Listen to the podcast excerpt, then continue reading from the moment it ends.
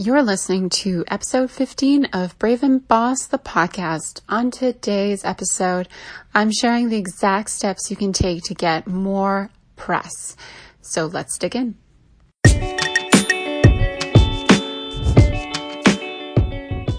Welcome to Brave and Boss, a podcast for the purpose driven founder who wants to grow their e commerce business.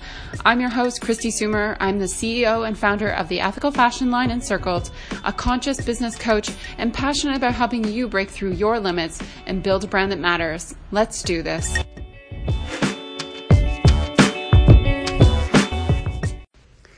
Welcome back, everybody. It's your host, Kristi Soomer of the Brave and Boss podcast. Thank you so much for listening.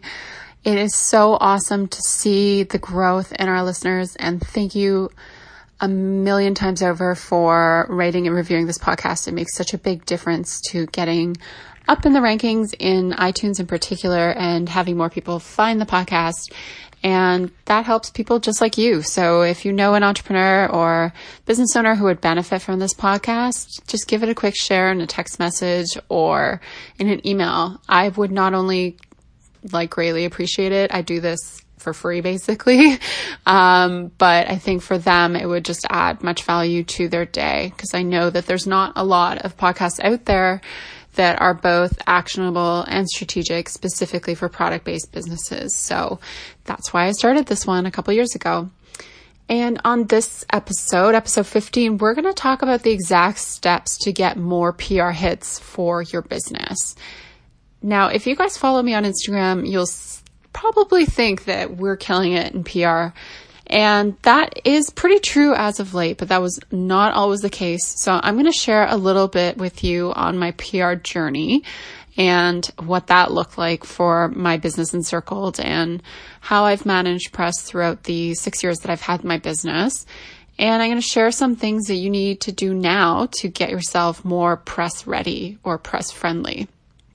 And none of them are insurmountable, but they will take some time. So plan to take some notes in this episode and don't get overwhelmed if you hear something and you think, oh man, I'd love to do that. And you think it's going to take a lot of time or resources or you don't even know where to start. Just write it down and figure that out later. All right. So let's start off. I'm going to start off by sharing my journey with press because I think it's important to share what goes on on the inside of a business for those of you that don't know my ethical fashion brand Encircled, I started it actually when I was full time employed as a management consultant. And when I say I started it, I mean I launched one product in two colorways. It's this multi way dress cardigan thing called the Chrysalis Cardi. And I basically launched a website, put it up there and started selling. And one of the first things I did was I did retain a PR agency. And one of the major reasons I did that was because I didn't have the time to be doing my own marketing. And I thought it was a pretty buzzworthy product because it was new, innovative, and there was nothing like it on the market.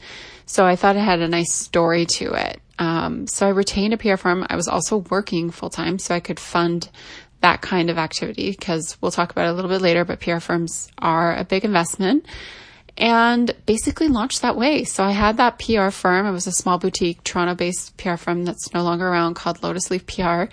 And I was with them, I think, for about three, four months.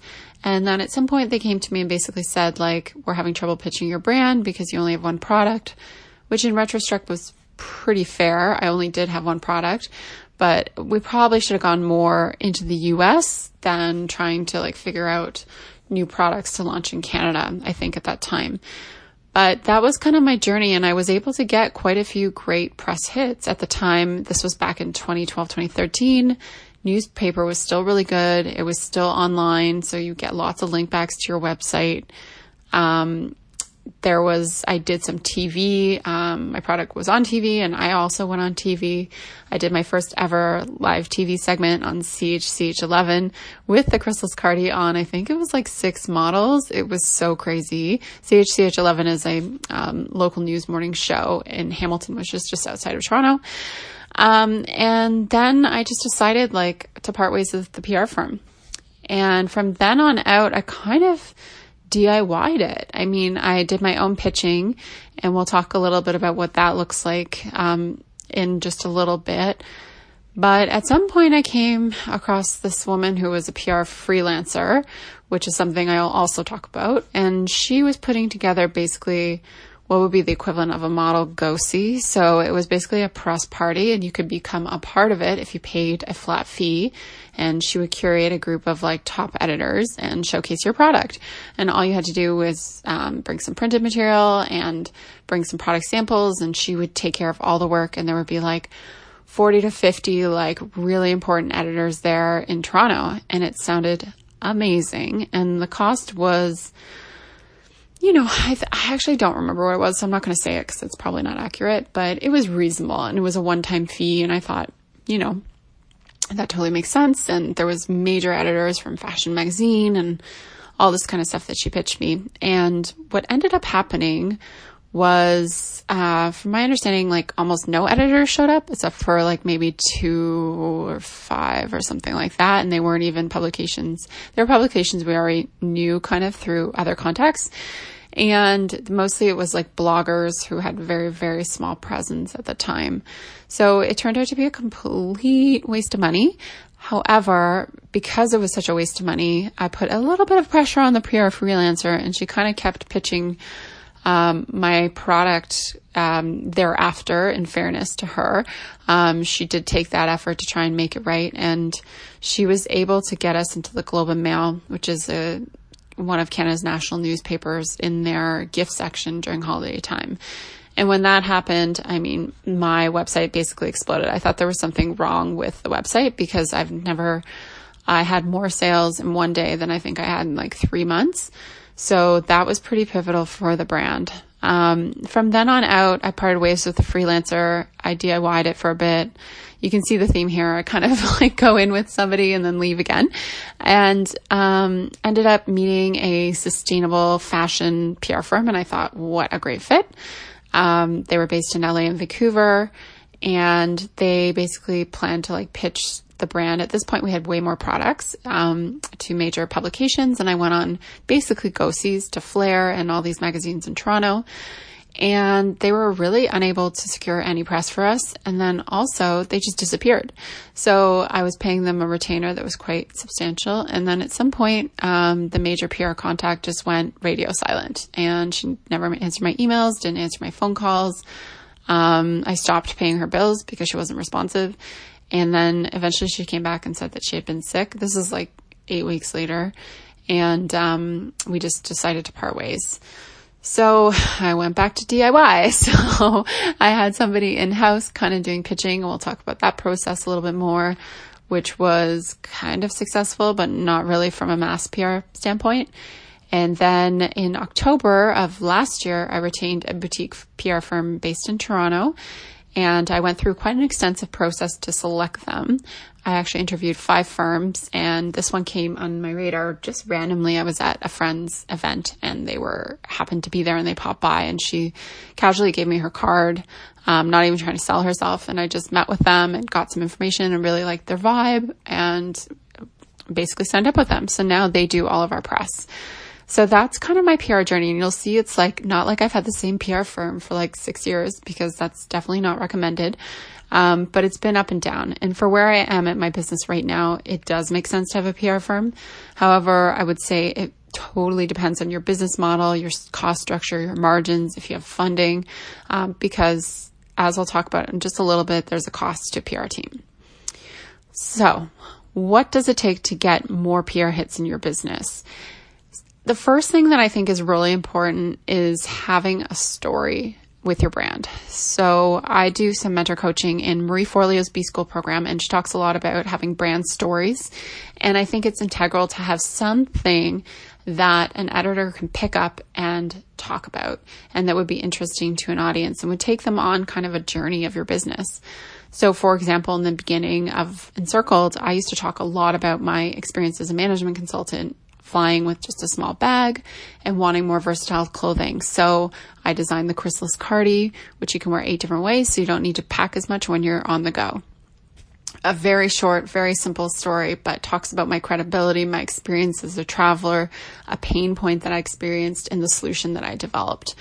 So you really need to work on crafting those stories for your brand. And you don't need to have like dozens of them. Now we have a much different story for our brand because we focus more on conscious lifestyle and capsule wardrobes. However, it's really important to have something. You can't just be the brand that sells deodorant. You need something more than that. That's really old school to have like just like I used to work for this brand. I don't want to slam them, but they're called Lady Speed Stick and they're owned by Col- Colgate Palmolive. And I would say that like a lot of people, when they said Lady Speed Stick, they wouldn't even know what to associate with that. Like, you know, when you say a brand name and you're like, you know, away luggage and you're like, oh, chic. Like when there's a word, when people would say like Lady Speed Stick, they would be like high school deodorant. Like they wouldn't have like a great brand um, word to associate with them. And to me, like part of why that brand was still so successful is because they had just so much mass distribution in every single drugstore and pharmacy and um, grocery store and mass merchandiser in the country.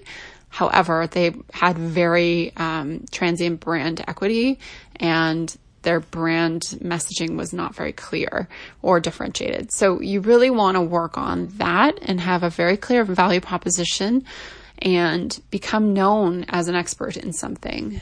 So a lot of times you'll see, I just did a TV segment where I did um, an organizing segment with a closet showing how you can curate your wardrobe and become more streamlined. But you really want to have something that you're known for. And I find that like with women in particular, this is where those fraudy feelings come in. Like we start thinking, oh, I'm not the expert in this. How could I possibly know anything about this? People, people know more than me. Somebody's going to find out that I'm not that expert. And we really have to get over that because you're never going to get anywhere if you think like that. And everybody was a beginner at some point, and there's always going to be people who know more than you. There's always going to be people who know less than you. And it's really in how you articulate that expertise. So I've somehow parlayed myself into being an expert about made in Canada manufacturing because apparel manufacturing is really key to our business. I also talk a lot about sustainability. Clearly, I talk a lot about entrepreneurship and running a business as well. I talk a lot about a conscious lifestyle, minimalism. And these are all topics that I've just basically learned about and taught myself and started to implement in my own life. And then I can teach other people, other people how to do it. So think about what it is that you do. Maybe you make bath bombs with natural ingredients. So maybe you are really knowledgeable about natural ingredients that can go into beauty products that are safe and harm free.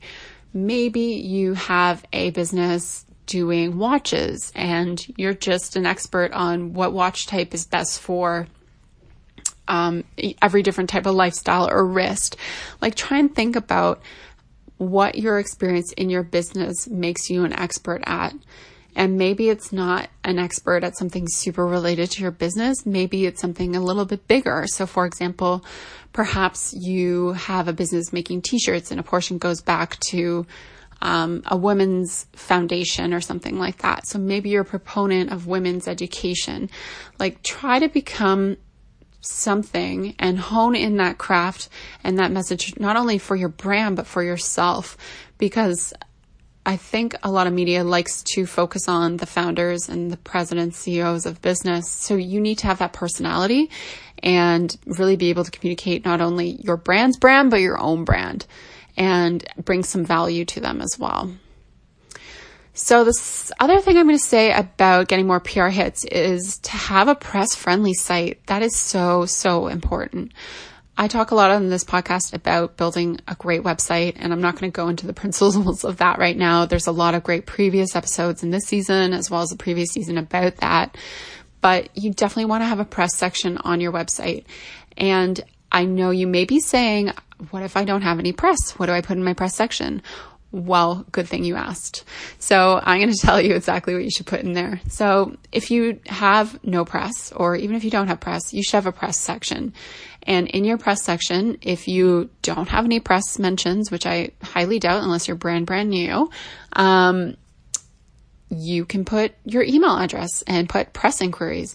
If you're using Google Enterprise, Google Suite, whatever, you can put an alias email address like press at you know, braveandboss.com and put that there and say all press inquiries go here. What else can you put on there? You can put a press kit. So what is a press kit? A press kit is basically a summary of your brand with your value proposition, your founder story, all that stuff I just talked about, a few of your key products, um, links to logos, links to um, downloadable photos of your products of the founder. And it may take you some time to make a really great press kit. So, and you may have to hire a, a, graphic designer if you want, but you could do it in Canva. Like hypothetically, my first press kit looked crazy, crazy bad. I did it myself in Adobe um, InDesign, which I've taught myself, and I'm not a graphic designer. So thank you if you do think that I am, but I have no experience in it. And I basically just like went on the web, on the web. I went on Google and I said like, what goes in a press kit? And I just Googled it and I figured it out. That is so, so key. So figure out what goes in a press kit. Make up a press kit. You can even buy press kit templates, I think now, um, on Canva as well as potentially on um, other blogger sites. I think Jenna Kutcher has one. I'm pretty sure jennakutcher.com has one. I'll put some links in the resources um, section for this, but it can be super, super easy and it's something that um, editors can just grab and know more about your brand. Having brand photos, I think, is really important. And for press as well, they're going to want to see um, your product on a white background. They're going to want to see it maybe with on a person and off a person. They're going to want to see editorial examples.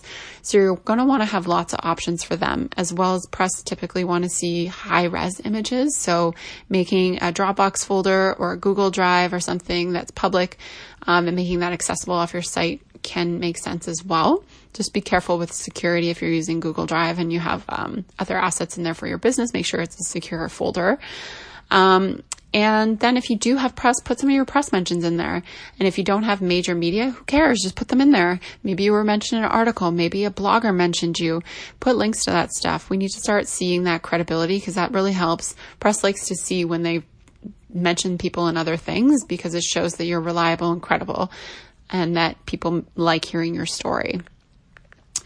So the next thing you want to do is pick your approach. And when I say that is basically you hire somebody to help or you do it DIY.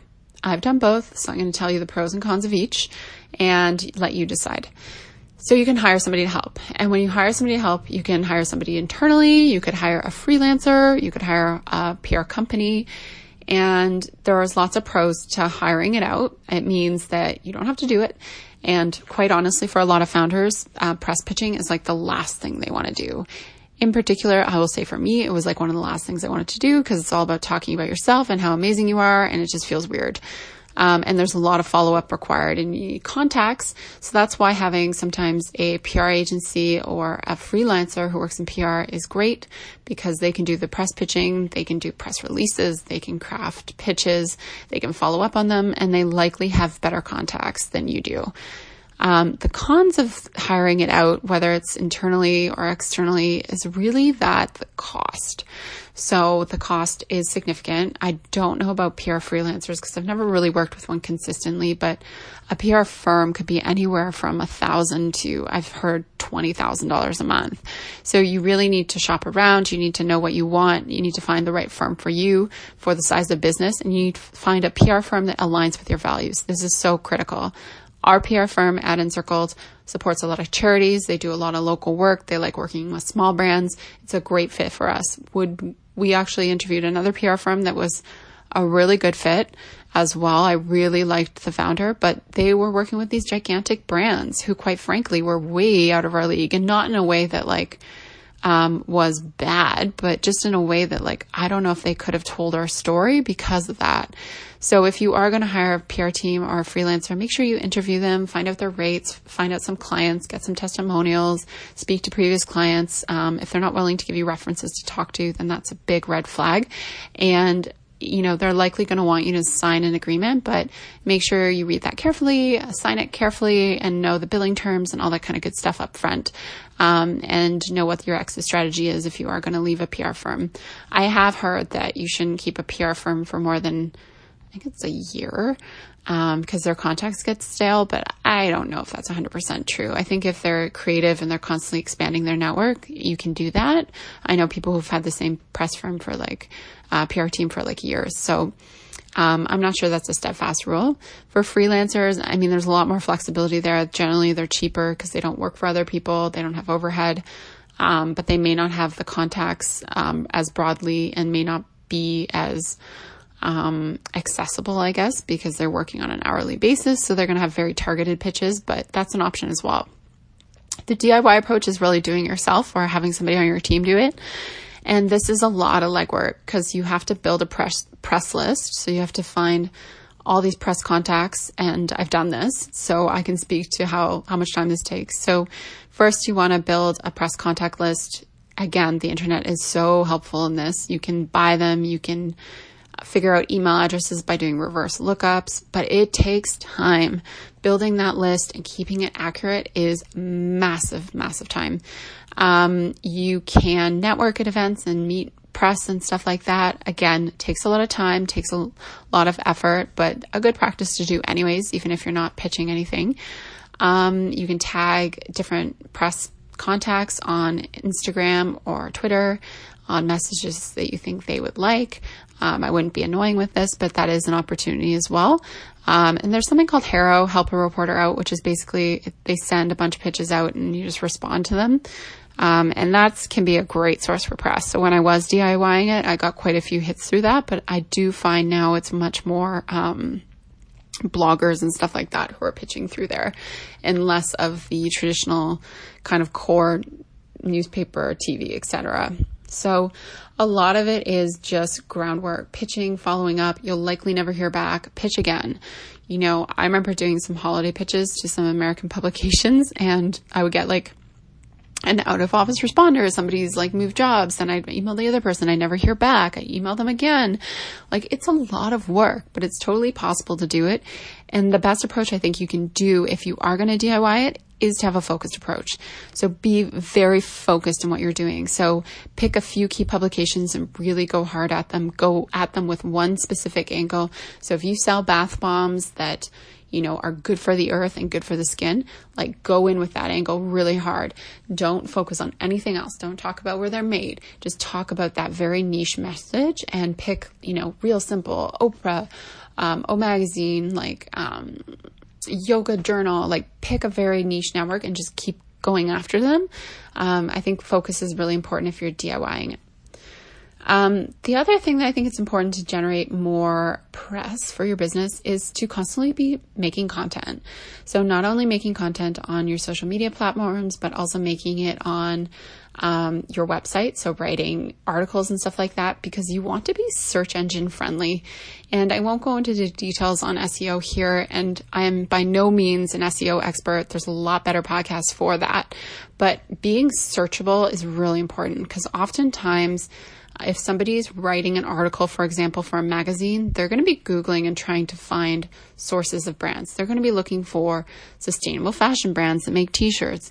So you want to be showing up in those results because sometimes that will be a great source of organic content. We've definitely gotten into articles before where we didn't pitch them. Uh, they never reached out. They just found us through Google. And that's awesome. That's free press. So make sure you're staying up on your SEO, generating content, constantly improving your website, and doing all that important stuff. Um, the second last thing I'm going to say that's really important because I think this episode is getting really long and I feel like I'm speaking so quickly because I want to get all this information in for you guys um, to getting more press is to be really easy to work with and fast and responsive oftentimes editors are working on really tight timelines for publications. So be easy to work with, be flexible, be fast. You know, you see that email come in from that um, editor at like 11 p.m., you respond right away. I know everybody talks about like work life balance and whatever. I, I know that's really important, but you get that Forbes.com request, you better be responding to that within less than 12 hours. Um, and you better have everything they need.